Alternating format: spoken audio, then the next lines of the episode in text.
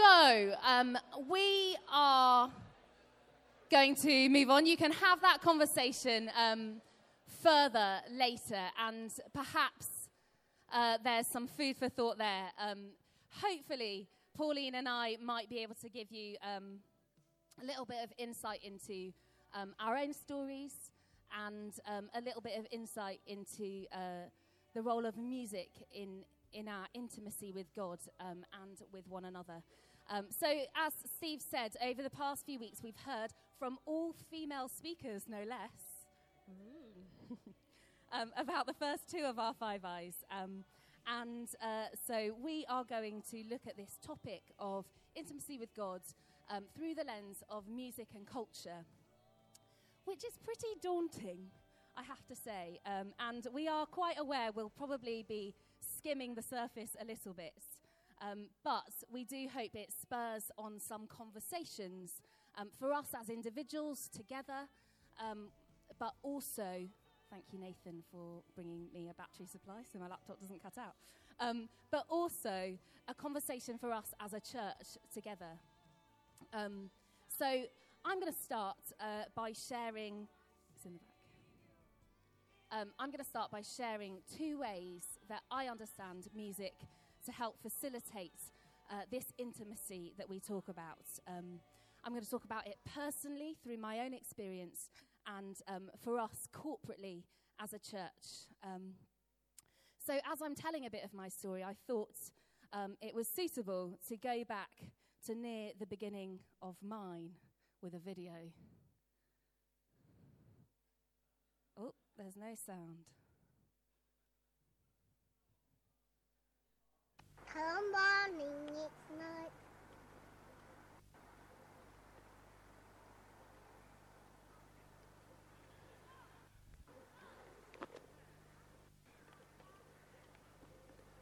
love it, they want Jesus love it, they want for Jesus love, they want for love, one for love, so hard, can't go to it, so wide, can't go to it.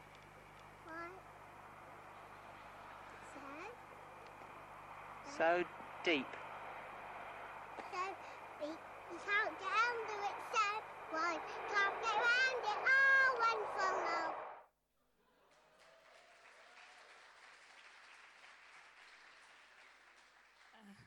So this is me, as a 3-year-old, being readily primed by my father in the art of music leading. I'm sure you recognise some of the techniques I employed there. The ability, or rather the inability, to read lyrics that are in front of me, I really struggle with. And the rather unsubtle cues from the side of the stage. Steve. But I think I've at least moved on from my feral stage and have my face slightly cleaner these days. The singing in that video definitely carries on for at least 4 minutes longer. So I was used to the stage from a young age. I must say, giving a talk is quite a lot more nerve-wracking than singing, but we'll get on to singing later. So music is a big part of my day-to-day. As my colleagues here in the church team would testify, I'm rarely without some kind of tune to be humming in the office most minutes of the day. And it's a characteristic they find particularly endearing. Although the reprimand of "Shut up, Maries" from Nathan is the exception. I'm a musician. It's in my blood and my nature. I have a father who is both an incredible oboist, classical musician, and musical director in church environments, a mother whose labour of love, sacrifice, and support pushed me into experiencing every kind of musical opportunity growing up, and 3 siblings who are vastly talented in music and other pursuits. I've certainly never been short of inspiration, nor competition. It's also true I'm never short of a critic, or 2, or 3, or 5, although I must admit I am probably harshest on myself. So many of you will have seen me do different types of music. I play the piano, I do a bit of singing, leading the choirs here, and I'm part of the team who facilitate the services and leads music here.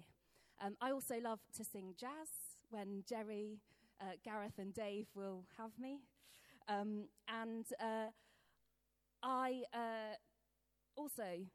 One of the things that you may have seen me do, but I'm not sure, is I play the cello. And actually growing up, that was my first love. It was mandatory that I was in every kind of choir, orchestra, ensemble, band. Those of you who are also musicians will probably know what that is like through school. And I've also had some amazing opportunities for solos. I then went on and studied music, actually, just around the corner at King's College London. I would use this opportunity to just sell my cello services for any weddings or anything, but with my 10th wedding coming up and my 4th bridesmaid duty of the year, I've probably had my fill, so talk to me in 2018. As I've grown up, it's become increasingly clear that for me, being a musician is about so much more than the performance or even the music itself. Since being born, I've sat in churches, cathedrals, concerts, services, festivals, rehearsals, university, and I've heard and participated in debate after debate about music. Classical versus contemporary, sacred versus secular, intention versus interpretation, technique versus musicality, piano versus guitar. I'm sure there isn't much dispute that music provides an incredible function in terms of evoking emotion and connecting us together. After all, just look at the football crowds where chants and melodies rouse and cheer people in their masses. I've been told I shouldn't sing the Christian Benteke chant anymore. But beyond an emotional experience, I believe that music is inherently spiritual. On Radio 4's Desert Island Discs this week, composer Sir James MacMillan was quoted, and it's on the screen for you. I do believe that music is the most spiritual of the arts. It forges this connection with the hidden crevices between the relationship of the divine and the human. It gets into those cracks and seems to speak directly to our dark, secret selves. We don't know exactly what it is saying, but we know it's relating to something about our humanity. Music allows us to open a window onto the divine, and we can choose to look in or not. For me, playing feels as though the instrument becomes an extension of who you are, communicating something more than words will allow. That goes whether you are performing as a soloist or as an ensemble. Music can permeate any barriers and differences between you when you play together, with connection and participation integral to this. In these moments, I experience an intimacy with God, a moment of real transformation, however big or small. It is our soul connecting, our spirit being lifted, a transcendence when we connect with our Creator. Our very being is compelled to see or feel the presence of God, which immerses us. I find this can manifest particularly in two responses. One, a moment of revelation, of clarity, a pull from the Holy Spirit which drives me to see the world around me and be dissatisfied and want to see change. And two, a deep sense of God's peace and stillness. Either way, it's a moment of transformation, of glimpsing God, of feeling challenge, of being inspired, of being healed. Here at Oasis Church Waterloo, we've sometimes heard this described as a thin moment, an intimacy with God. And we, in turn, can respond, allowing ourselves to become more exposed, more vulnerable, more ready to accept God's love for us, and more ready to follow Him. As a person who finds it quite difficult to be vulnerable, music provides a space in which I can express that. I experience such transformations through different types of music, from classical to jazz to pop, and I could have chosen any number of pieces as an example of this, with or without words. But for me, when I know I need to be still, to rest my mind, my thoughts, my soul, I will actually often listen to choral music, sacred or secular, but music written to be performed in magnificent spaces and often reminds us of the majesty of God. I find real sanctuary and peace in this genre, and I'm often left awe-inspired if I've experienced a performance. So I'm going to play a short bit of sacred choral music to you. It's a piece called Lux Arumque by Eric Whitaker, who's an American composer. Surprisingly, he's not from a religious background, but he writes a huge amount of sacred music as well as secular music. Some argue this compromises the authenticity of the music and its meaning, but I think authenticity can lie in the ear of the listener.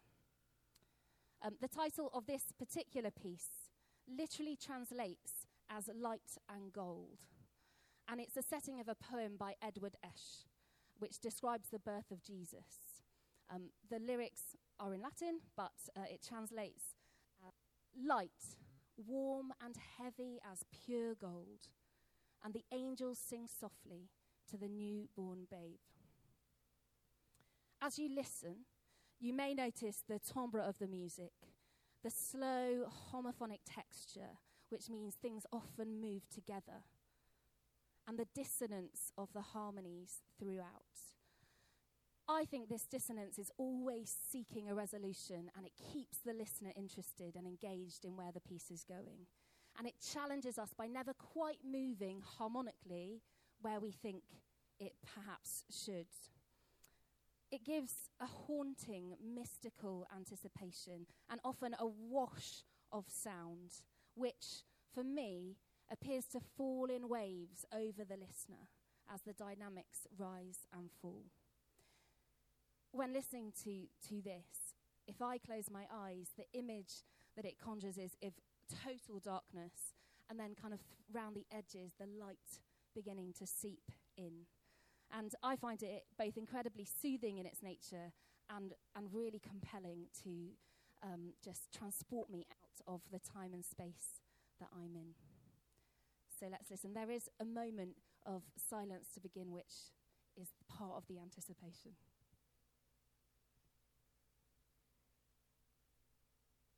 I hope you enjoyed that. I'm sure most of us have some music, perhaps the piece you talked about with your neighbour earlier, perhaps in a different genre or setting, that evokes similar experiences for us as individuals. Interestingly, Whitaker, the composer, is known for establishing virtual choirs to sing his work. So videos which are of 185 different people across 12 different countries that are pieced together to produce that work. A Telegraph writer described it as bringing a spiritual shimmer to the cold technology of cyberspace. I enjoyed hearing about this, as I am such a strong believer that our worship of God is about being in community. Whilst we can only ever have our personal experience, we are continually shaped and nurtured by the community in which we inhabit. And our search for intimacy with God shouldn't be exclusive of this. As a musician, you're continually connected and reliant upon those that you are playing with, communicating through the music and responding to the others around you. This can either be stressful or fun, depending on your peers. Obviously, it's only ever fun when we play together here. Either way, it is necessary that for trust to be built, inevitably, you are connected to those you are making music with, both fellow musicians and our congregation. So when we gather for corporate worship, for us in the form of a Sunday service or similar, we essentially become that ensemble, a chorus, participating in a physical, spiritual discipline together that binds us. We aren't necessarily unified by taste, preference of genre, or vocal ability, but by the very act of participating with the desire to connect with God and one another. For many of us, it's the only time in our week that we may sing or take part in any kind of communal act. The practice of singing in corporate worship is inherently spiritual, and the intention to participate gives it authenticity. In fact, some of my most profound experiences of God have been taking part in choirs or ensembles, or often when leading music here, being able to look out at the congregation and connect with people and hear everybody joining in song, I find really powerful and really joyful.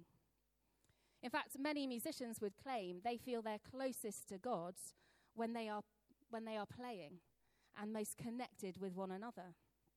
And for us as musicians particularly, but us as a whole ensemble, that feeling of fun and joy is so important. Theologian Brian McLaren writes, "Singing is so familiar in our churches that I fear we are missing what a miracle it is. First, singing involves our bodies. It's incredibly physical. Second, it involves our souls, our hearts, minds, volition, all that is within me," in the words of the psalmist. Third, it involves a text. Fourth, it involves a score or musical arrangement. Fifth, that score engages instruments. Sixth, it often involves parts or harmonies. Finally, it involves other people. Many voices, one song. Think of it. Bodies and souls, people and instruments, texts and notes, men and women and children, Republicans or Democrats, liberals and conservatives, somehow coming together in the miracle of song or hymn. Figuratively, as literally, songs harmonize us, which is why they are such an important communal spiritual practice. Understanding this corporate expression of worship is something that is intimate, giving us grounding for a broader perspective of spirituality. I think we have to be careful not to confuse intimacy with God with just a weekly immersive musical experience which has made us feel good or where we can get our fill.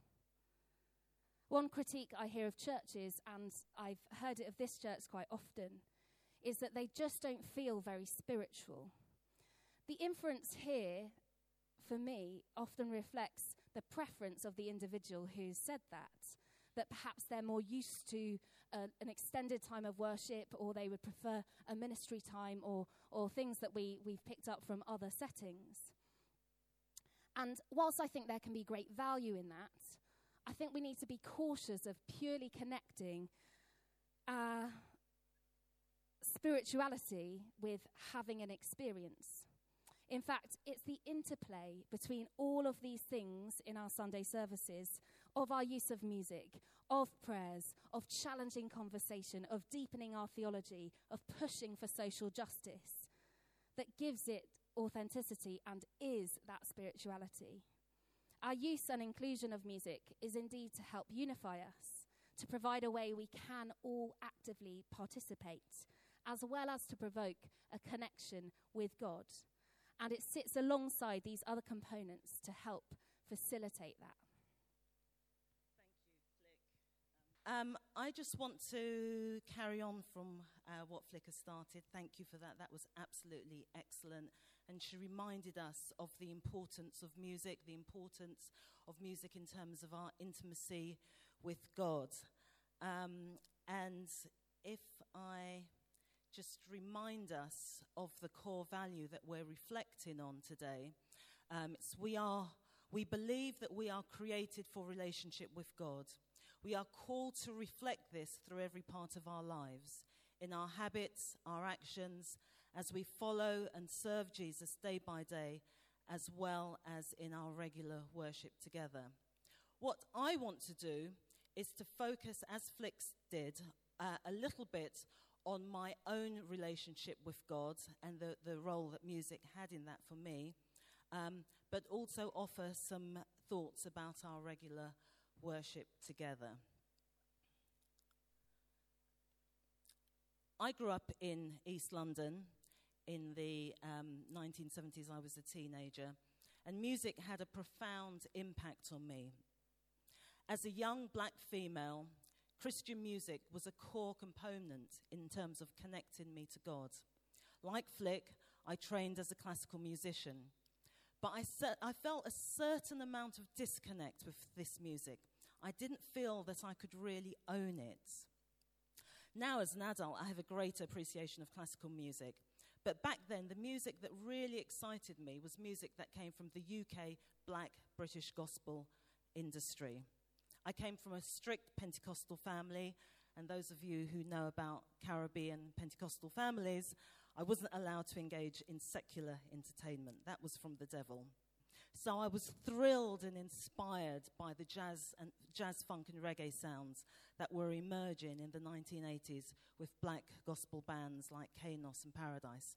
I also listened to white music from the Jesus movement like Larry Norman, Randy Stonehill and others, and African-American artists such as Andre Crouch and Danniebelle Bell.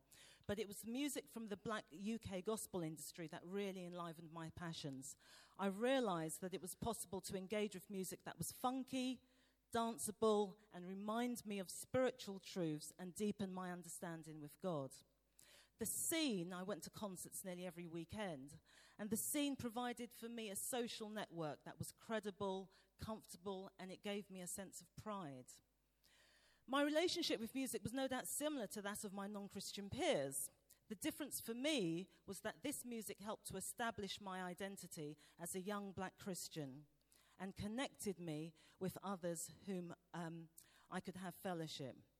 I have no doubt that it was involvement in this scene that helped keep me on track as a young Christian.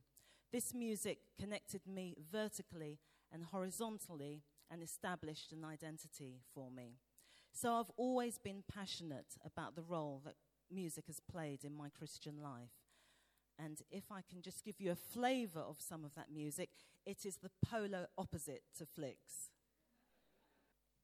Right. I also realised from being involved with this music that music is very divisive.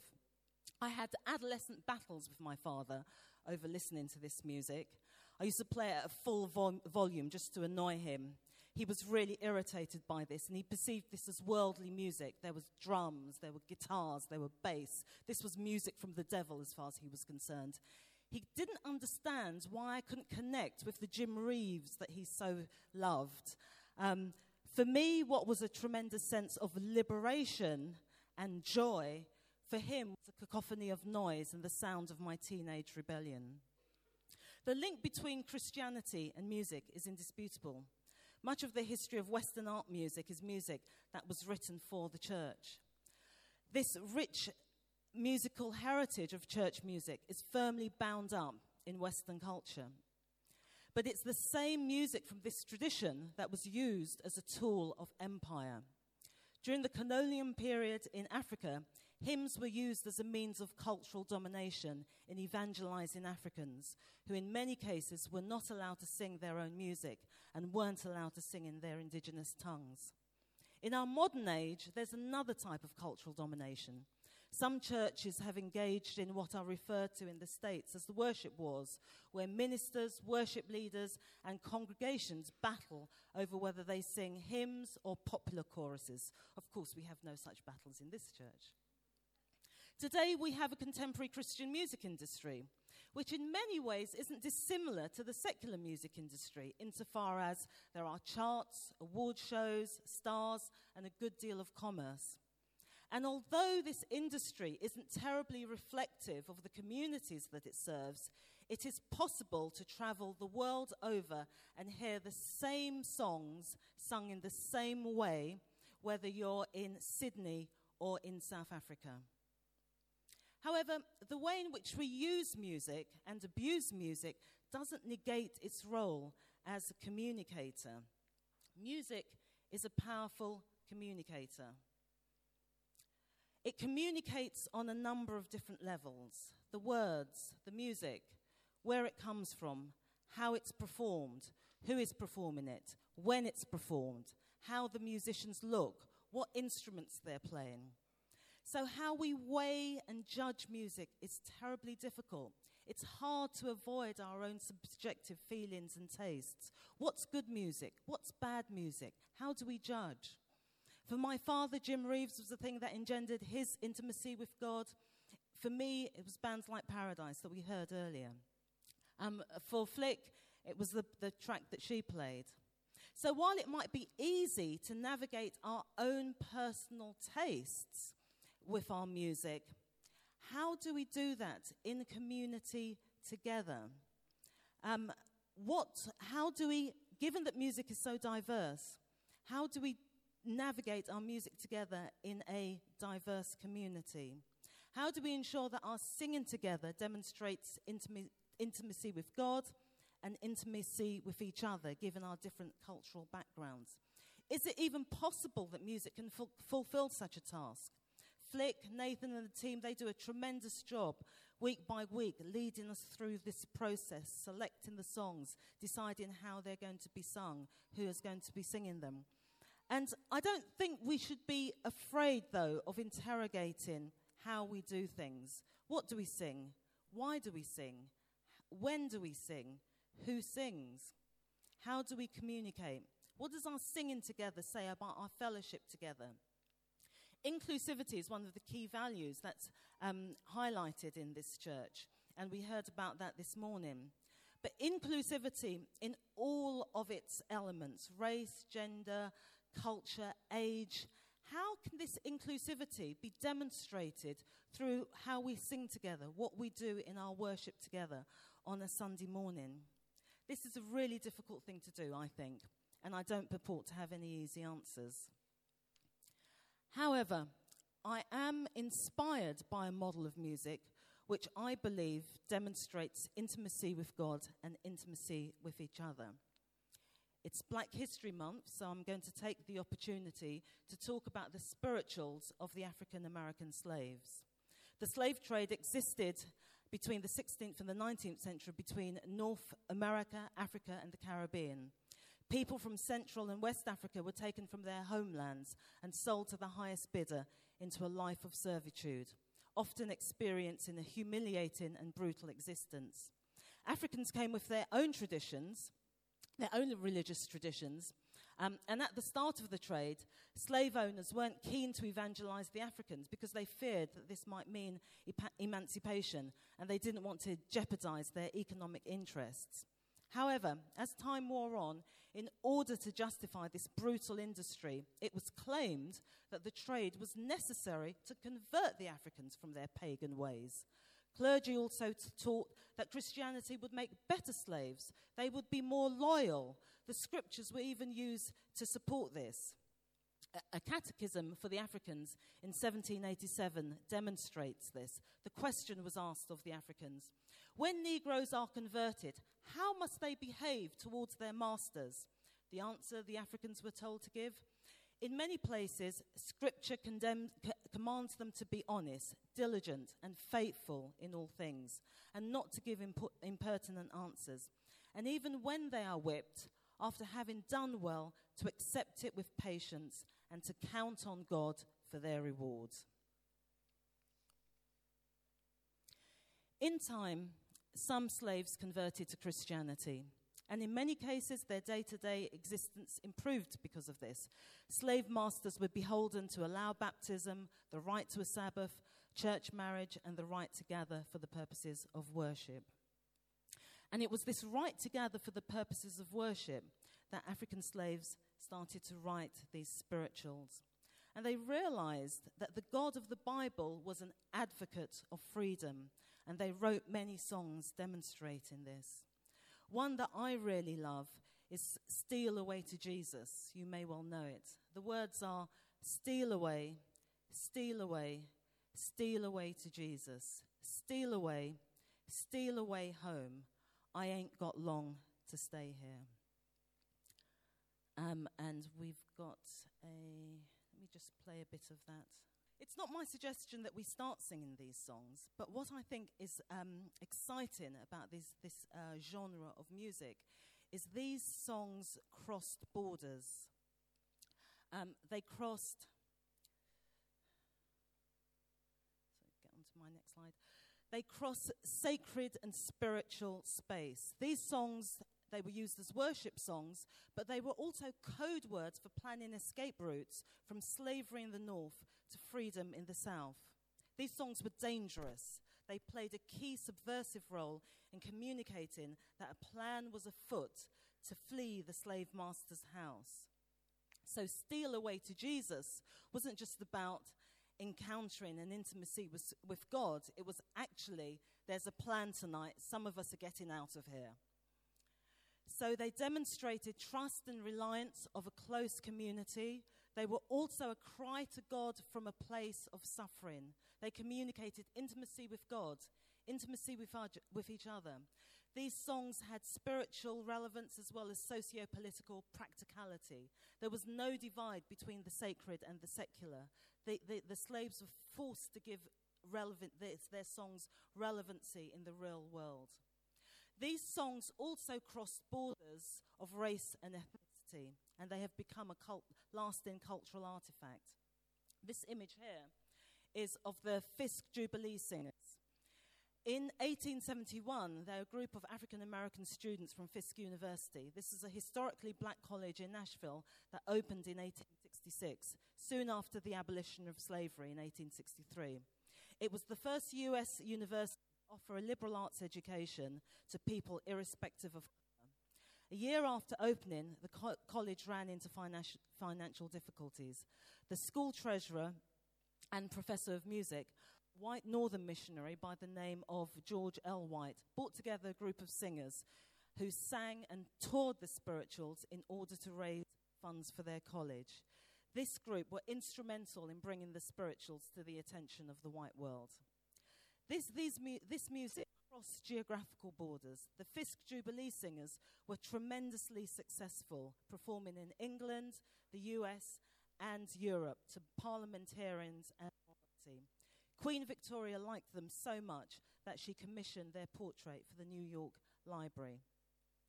The Fisk Jubilee Singers and the spirituals cross borders of cultural expectation. In a context where the only black entertainment consisted of black-faced minstrels, the Fisk Jubilee Singers offered an artistically excellent product that defined the expectations of white mainstream society. So I contend that this notion of border crossing is important in considering our worship together. How we work out, I think our challenge is twofold. How do we work out questions of musical style, value, authenticity, identity in a diverse community which allows us to connect in a meaningful way, while at the same time crossing borders and exposing us to the world of the other? We may sing together, which may or may not be of our taste, but what does the act of singing together demonstrate of our worship life in this community? Earlier, we had Amos 5 read to us. I think that's a very hard-hitting passage. I'll read this section of it again. Take away from me the noise of your songs. I will not listen to the melody of your hymns, but let justice roll down like waters and righteousness like a never ever flowing stream. This passage seems to suggest that there was a disconnect between the music and the social values. While the music perhaps did reflect an identity, it didn't cross the borders of the spiritual into the political and the social. So how do we cross borders of difference to ensure that our worship together, our singing together, reflects intimacy with God, with each other, and reaches out towards to our social and political worlds and challenge the mainstream? The other section that we heard earlier as well, that we cannot love God if we don't love our brother. So it's terribly important that we sing together, our singing is the icing on the cake. You know, that underneath that, there are deep connections that reflect us as a community in all of our diversity, and and reflect our relationship with God and what we want to serve Him. Our singing needs to demonstrate our intimacy with God and our intimacy with each other in a deep and meaningful way, like the spirituals did. Thank you.